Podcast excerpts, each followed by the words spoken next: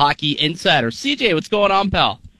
This is pretty hilarious, given that I was with Jonas this week and we bumped into you. So we were telling we were telling producer Steph just before, saying, "Yeah, those guys they were out uh, a little a little man date, having some drinks, catching up over dinner at the bar, and I just happened to be walking out and I bumped in." Jonas Siegel, we were talking about this when we were there. The only man I think in the city who has the confidence to rock a New York Yankees hat in downtown Toronto. Yeah, I mean it's that's the only regrettable part of that night is having to look forward to that hat. So. Uh, so we were just talking about William Nylander uh, before he came in, CJ, and talking about his his consistency and what he's been able to do this year. Notch his 20th goal of the season last night. Um, the closest he had come to hitting 20 goals by Christmas was 14, and that was the year that he had 31 in in what 60 some odd games um, before COVID had come and hit. You know, what do you credit? Do you credit this start to just consistency for William Nylander, or is this a legitimate elevation in his overall game?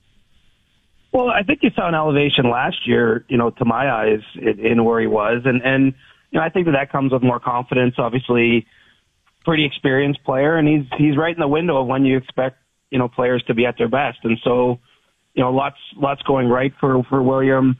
You know, I don't have the numbers in front of me, but I, I do remember there were some years where he he played a little less ice time, and so you know that you could be seeing some benefits there.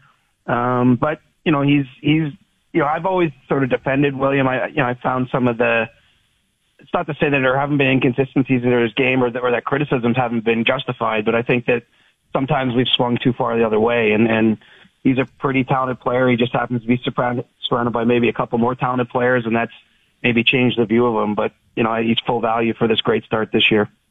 CJ, what do you think of the the fit that he's had? It's actually been quite a while now with Auston Matthews. Those two are back together. Like, do you like it? Do you kind of prefer that they go back to what they had last year? Where do you kind of sit? You know, since I see the the regular season as a long dress rehearsal for the thing that matters in a way, I, I don't I don't mind it at all. I think that you know, obviously they played together way back in Matthews' rookie year um, you know, and, and have been together at times since over the years. But I, I don't think it's bad to, to mix it up because you we all know that if the Leafs play game one of the playoffs and something doesn't look right, uh, I would expect that Sheldon Keefe, just just given the way he, he tends to do things, will will switch things up. And you know, I, I think we'll see Marner and Matthews back together at some point in time. But everything's been working so well with the team. I, I don't have a compelling reason to bang the table and say it has to be right now. And and you know, it, that's that's going to help you know Nylander too. I think it, there's no question that you know he's getting to play on the top line right now for a period of time, and um, you know he's he's producing, and and so you, know why why would you knock him back? I, I just don't see a reason to change things up. Well, and another guy who's on that line, just kind of riding shotgun with Matthews and Nylander, is Michael Bunting, and he's got 14 points his last 13 games, points in 12 of his last 13. He scored from distance a couple of times this week. He's forechecking. He's being a pest. Is this the best that you think we've seen Bunting play um, since he's been here in Toronto? And I mean, is the sample size large enough now for him to say that last season may not have been a fluke, and, and this is what he is? I, I think it is. I mean, even if you look at the the twenty odd game stretch he had in Arizona before signing in Toronto, you know, he was productive.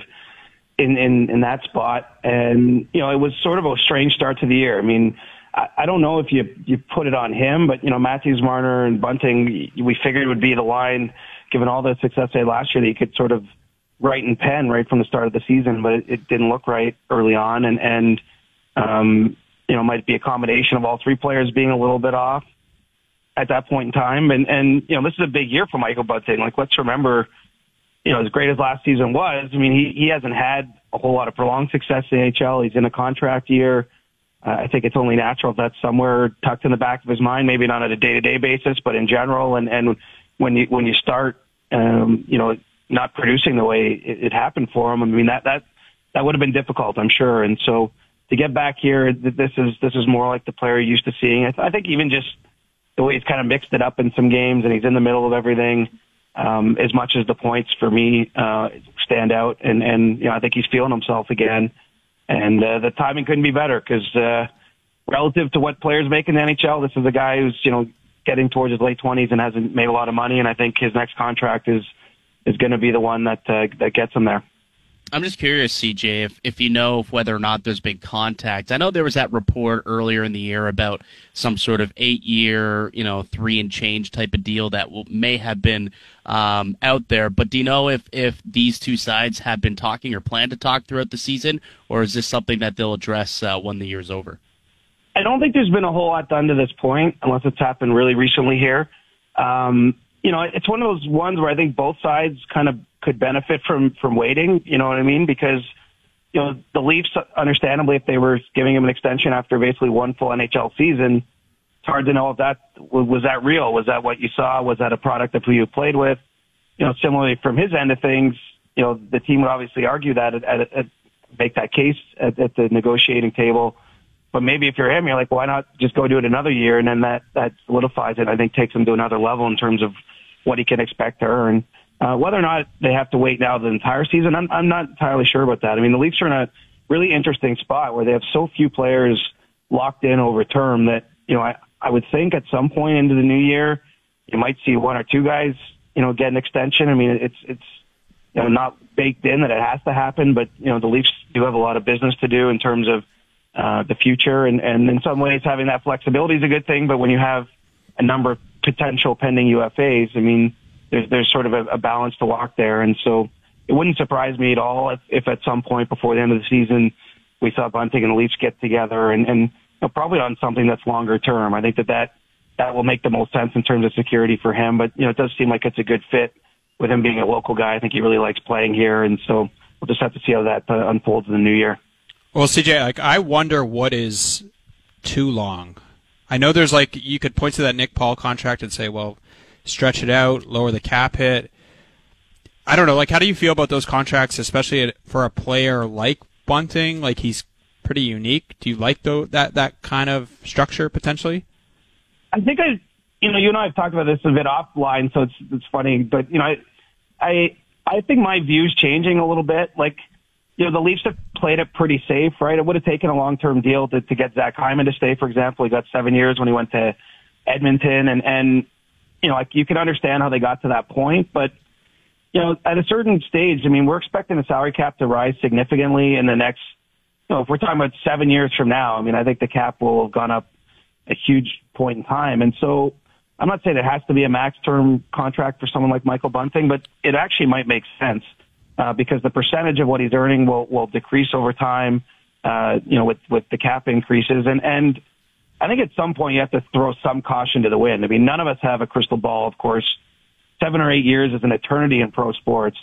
Um, but if you have someone who loves playing here and he's a local guy and he's willing to take a little less on the AAV, I, I think that that that's the way to go with someone like him. If you have faith that that you know the Leafs have all kinds of numbers we don't about you know to do to their sports science team on how durable and what to expect of these guys. And so I I, I don't think it's a bad bet, quite honestly, because you know at a certain point in time, Kyle Dubas, well, I know he's still managing with the future of the team in mind. He doesn't know how long he's going to be here. We don't know how long William Nylander and, and Auston Matthews, and that's not to run everyone out of town here the way some people like to, but I mean, I, I just think that uh, you're going to have to lock some players in, and to me, Bunting's one that I would give a long look at doing that too in conversation with Chris Johnston, our TSN hockey insider, and another one of those pending UFAs that uh, Kyle Dubas is going to have to be thinking about based on how he's played of late is, is Justin Holl. I mean, how impressed have you been with how his season has kind of blossomed given where it started and, you know, the, uh, the mass booing he was receiving in, you know, mid to late October? Yeah, I remember I was I, was at that game the night when he was fumbling the puck all over the place that one. Yeah, shift. you and I were both there to get yeah, next to each other. I can't remember who they were playing, but it, you know that's a low moment, even if it's just a brief moment in the game, in one game in a long season. Um, you know, I, Justin Holl's had a great bounce back. I mean, he's he's one of the players that stepped up when they've had a number of injuries on the blue line and has taken on more of a role, and I think thrived in it. Um, you know, whether or not they they sign him, though, I think it's that's a different case. I mean, you've got Timothy Liljegren. You know, it's just early days here with Connor Timmins, but to my eyes, he, he might be the replacement as a right shot defenseman who's younger. Uh, if Justin Holl moves on, um, you know, I don't think he'll be commanding a, a huge amount of money next season on, on his deal. He's had a pretty limited scope of games in, in the NHL. And so, you know, I don't know if there's a rush to have to go, um, sign Justin Holl, but at the same time, I would no longer say there's any you know compelling reason you have to trade him. And then you know it looked early in the year like that was going to be the case because they had a potential cap crunch. If they didn't they didn't run into all the injuries they did this year, um, you know they spent basically the entire year in LTIR.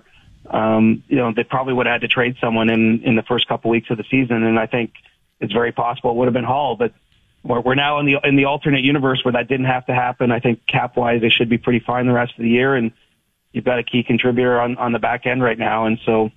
Um, you know, I think that they'll be comfortable walking him through the rest of the year and then see where they're at to come the off season.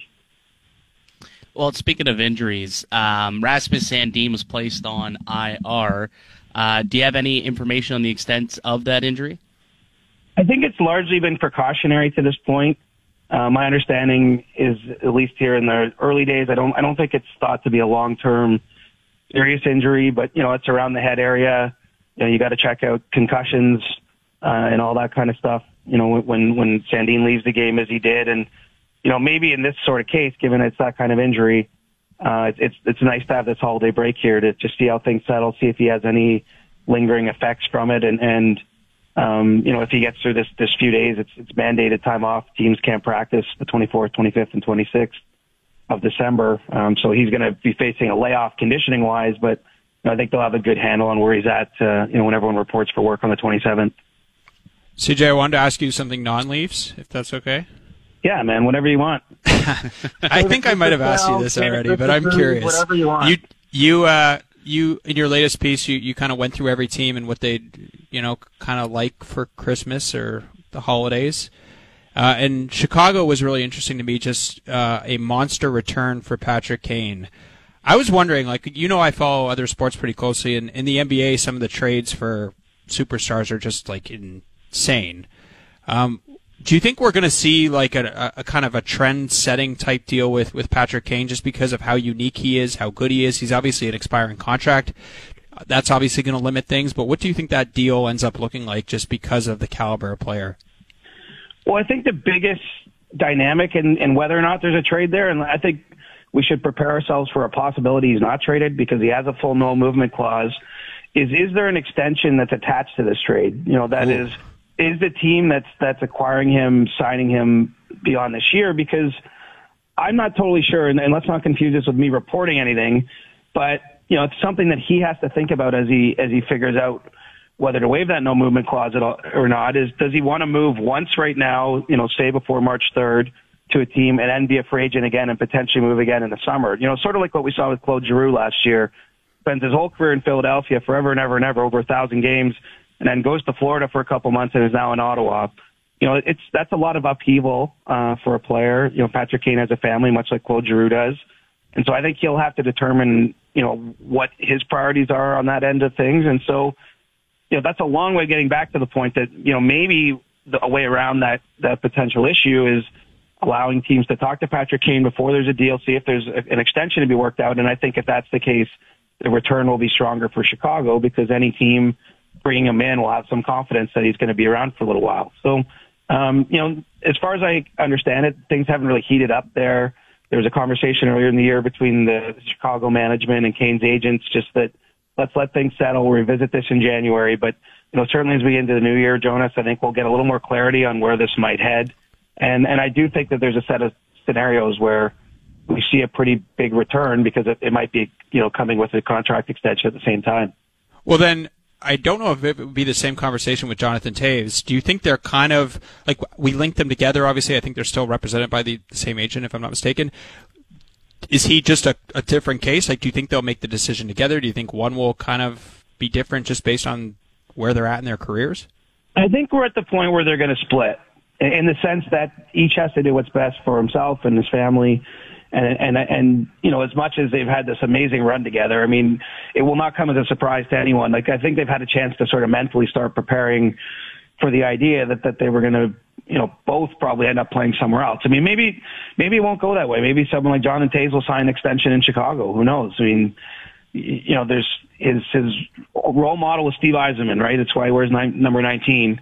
And Steve Yzerman spent an entire career with the Red Wings. Now, the Red Wings had a, a long run of where they still had a chance up to the end of Yzerman's career to win, and, and that's one thing that's been missing in Chicago for a point in time. And I think on some level, both Jonathan Toews and Patrick Kane probably want a chance to go somewhere with at least an opportunity to compete for the Stanley Cup because they they really haven't played meaningful games in a long, long time. I mean, they were in the bubble in the in the expanded playoffs uh, and actually knocked Edmonton out of the Edmonton bubble. But I mean, if you look at it, they haven't been in a real playoff series for for a number of years, and so I, I think that they'll they won't necessarily act in tandem. Obviously, there'll be a high degree of sharing information because they are good friends and they do share an agent.